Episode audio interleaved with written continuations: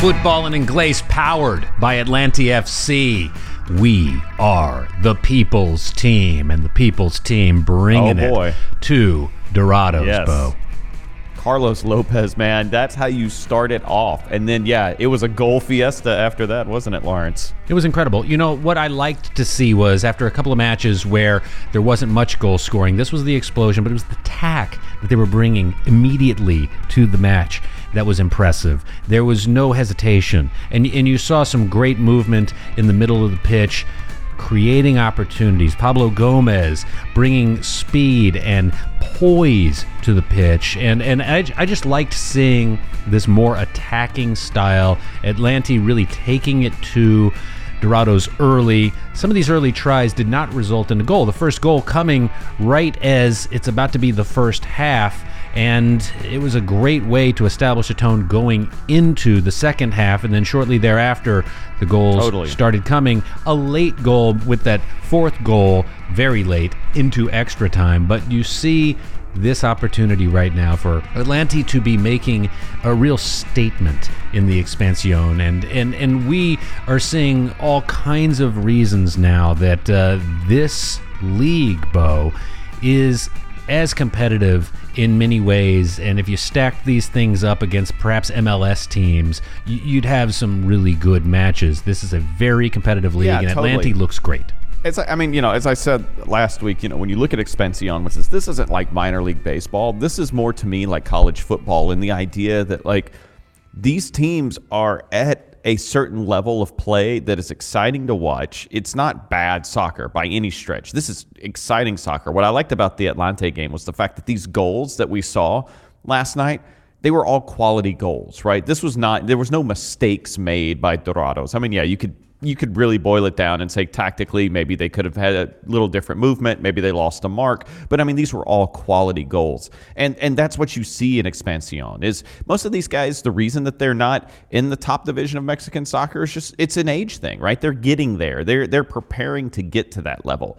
And so you know, I'm very impressed. Atlante in the end here you know, they're going to battle, they're in fourth place. They're going to battle the second and third teams in the last couple of games in the division. So, I mean, this is going to be a quality year for them. If they, you know, they, they, they, they they've been streaky. Here's what they don't do. They don't tie, right? Everything's either a win or a loss. They're either all in or all out, it seems like. So if they can keep on this run, if they can win these last couple of games, you know, Cimarrones, if they can if they can get a good result against them and and put themselves now they're in the top four. If they could be in the top two, I mean, I think that's that's really good. I mean, I think Ciela is just basically running away with it right now. Uh, they have shown uh, to be the best team right now in Expansion, but across the board, it's been it's been a good season. It's been a good season. And seeing Echeverria uh, is one of the players with the experience, uh, making a nice contribution with the third goal of the game was excellent. And and the onslaught of goals didn't just end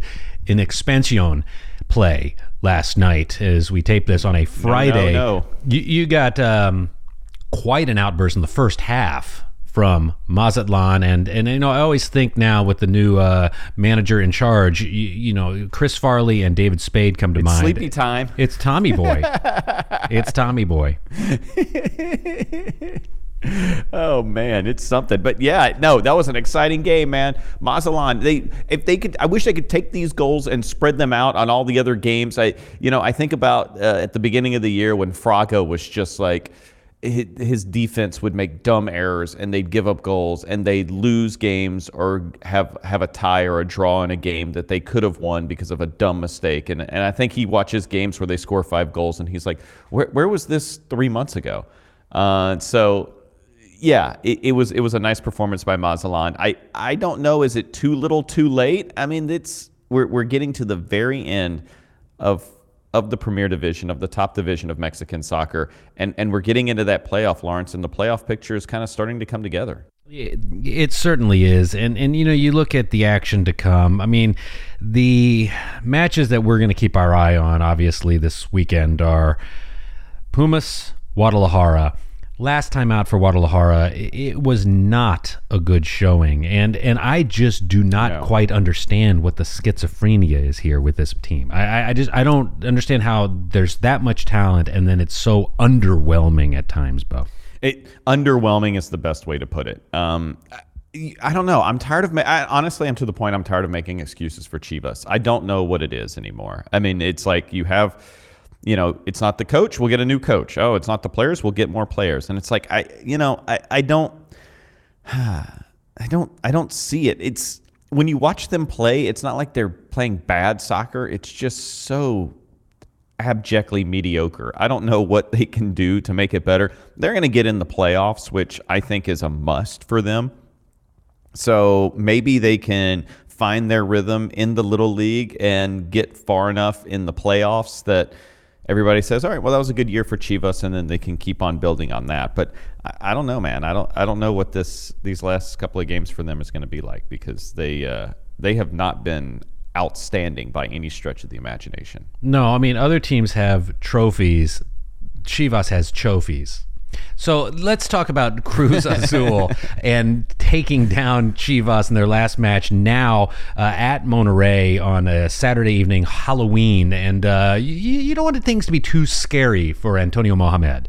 You know, we've seen the tears of Mohamed, but now Cruz Azul, let me just make this statement a couple of matches back, Jonathan Rodriguez not near the goal with a penalty kick. He was certainly straight down the middle and near what he needed to do to help take out Chivas. Now we're going to see a Monterrey team that has been building and building, and Cruz Azul team that's starting to click and be more reliable, and we're going to see a real powerhouse match here. It will be. It will be. I mean, we're not talking about the the real powerhouse, which seems to be the Kings of Leon. But I, if Cruz Azul can get a win here, and get three points, then you know they're still making a statement that, that you know they feel like they're the best team in the league. That's how you when you see how uh, the players and the coaches in their interviews that you know they still feel like they're the best team in the league, and that this Leon thing is just something that's kind of happening in the, you know over here. Nobody pay attention to that, but.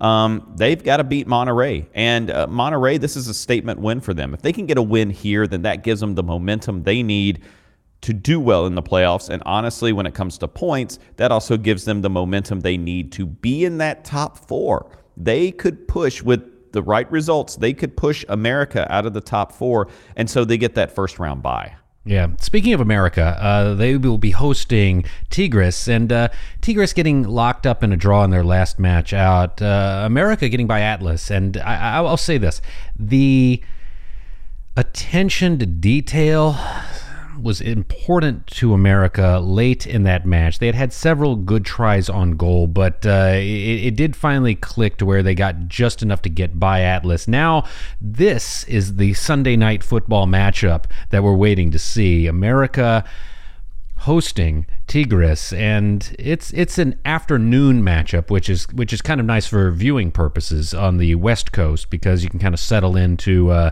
this being the prime sporting event of the day, Bo. Yeah, definitely. I mean, these are these are two top teams. These are marquee teams. They're both right on the edge of getting that first round bye. So you know they're definitely not just going to coast into the playoffs. Uh, Tigres is the better team, but I would have said that from the beginning of the year. Tigres is the better team. Kind of like how I was talking about Chivas, you don't know which team is going to show up. You could say the same about Tigres. They're just not quite as desperate on the field as Chivas is. You know, sometimes Tigres just seems to be going through the motions but when they go through the motions, it's a draw. It's not a loss, right? But I think they're going to be ready for this game. They want to beat America. They want to be in that top four. And, you know, I, I think that they will win that game. If, if this is our you pick 'em game, I think Tigres beats America. Ooh, I, I think that's an interesting call. It's on the road, and it's a opportunity for a little bit of dominance to be established here. And and, and I, will say this too. You, we talk about the Kings of Leon. They are the Monday Night Football matchup hosting Santos Laguna. And Santos, you know, coming off a win against Atletico San Luis, it was convincing enough. Uh, Furch uh, being more in the mix, really a good thing to see for Santos, and, and they'll they'll be in the picture here with the playoffs. But uh, Leon, th- this would be the time to shut the door, and uh, with the win, they would essentially shut the door and and settle up what would be the dominant position heading into the playoffs, Bo. I, I wonder though, because with Leon, it's like, is this where they maybe take a step back? Is this where you know maybe they get a little bit of rest? Because I mean, they are up enough that they don't really have to worry about these games, and so why risk anything? And like soccer, we we talk about it all the time. Soccer is a game of rhythm, so you want to keep your rhythm up, but that doesn't mean you necessarily have to play your best players the entire game. So I think Santos actually has a chance to win this game because I don't know if this is going to be a full force Leon experience. That being said, Santos, we're going to draw them back to our boys who who uh, you know showed last night that they're ready to play. If Mazatlan does well against Santos, Mazatlan is going to make the playoffs, and that's that's really interesting to me. Is the fact that this team, you know, they're not an expansion team. They are, you know, they're just old Morelia with some new uniforms, with some new players. But, you know, they started out, I don't want to say poorly, but they started out definitely with a big hill to climb. And if they can get in the playoffs, I think that's huge for them. And then you have all these kind of teams that are that are comfortable in making the playoffs, but I wonder what is going to be their showing once they get in the playoffs. Teams like Pachuca, you know, teams like Toluca, you know, they've played well. They've had flashes of brilliance, even. And so I think the playoffs are going to shape up to be really interesting with this 12 team format. I think we're going to get to see. You always see this in, in, in the Premier Division of Liga MX. When we get to the playoffs, the the teams that you always feel like are the legacy teams who always do well usually do well. If they're first place or if they're sixth place, the Americas and the Monterreys, they just know how to deal with the playoffs. But I also think that that sets up well for teams like Pachuca because I think they can come in and make a run.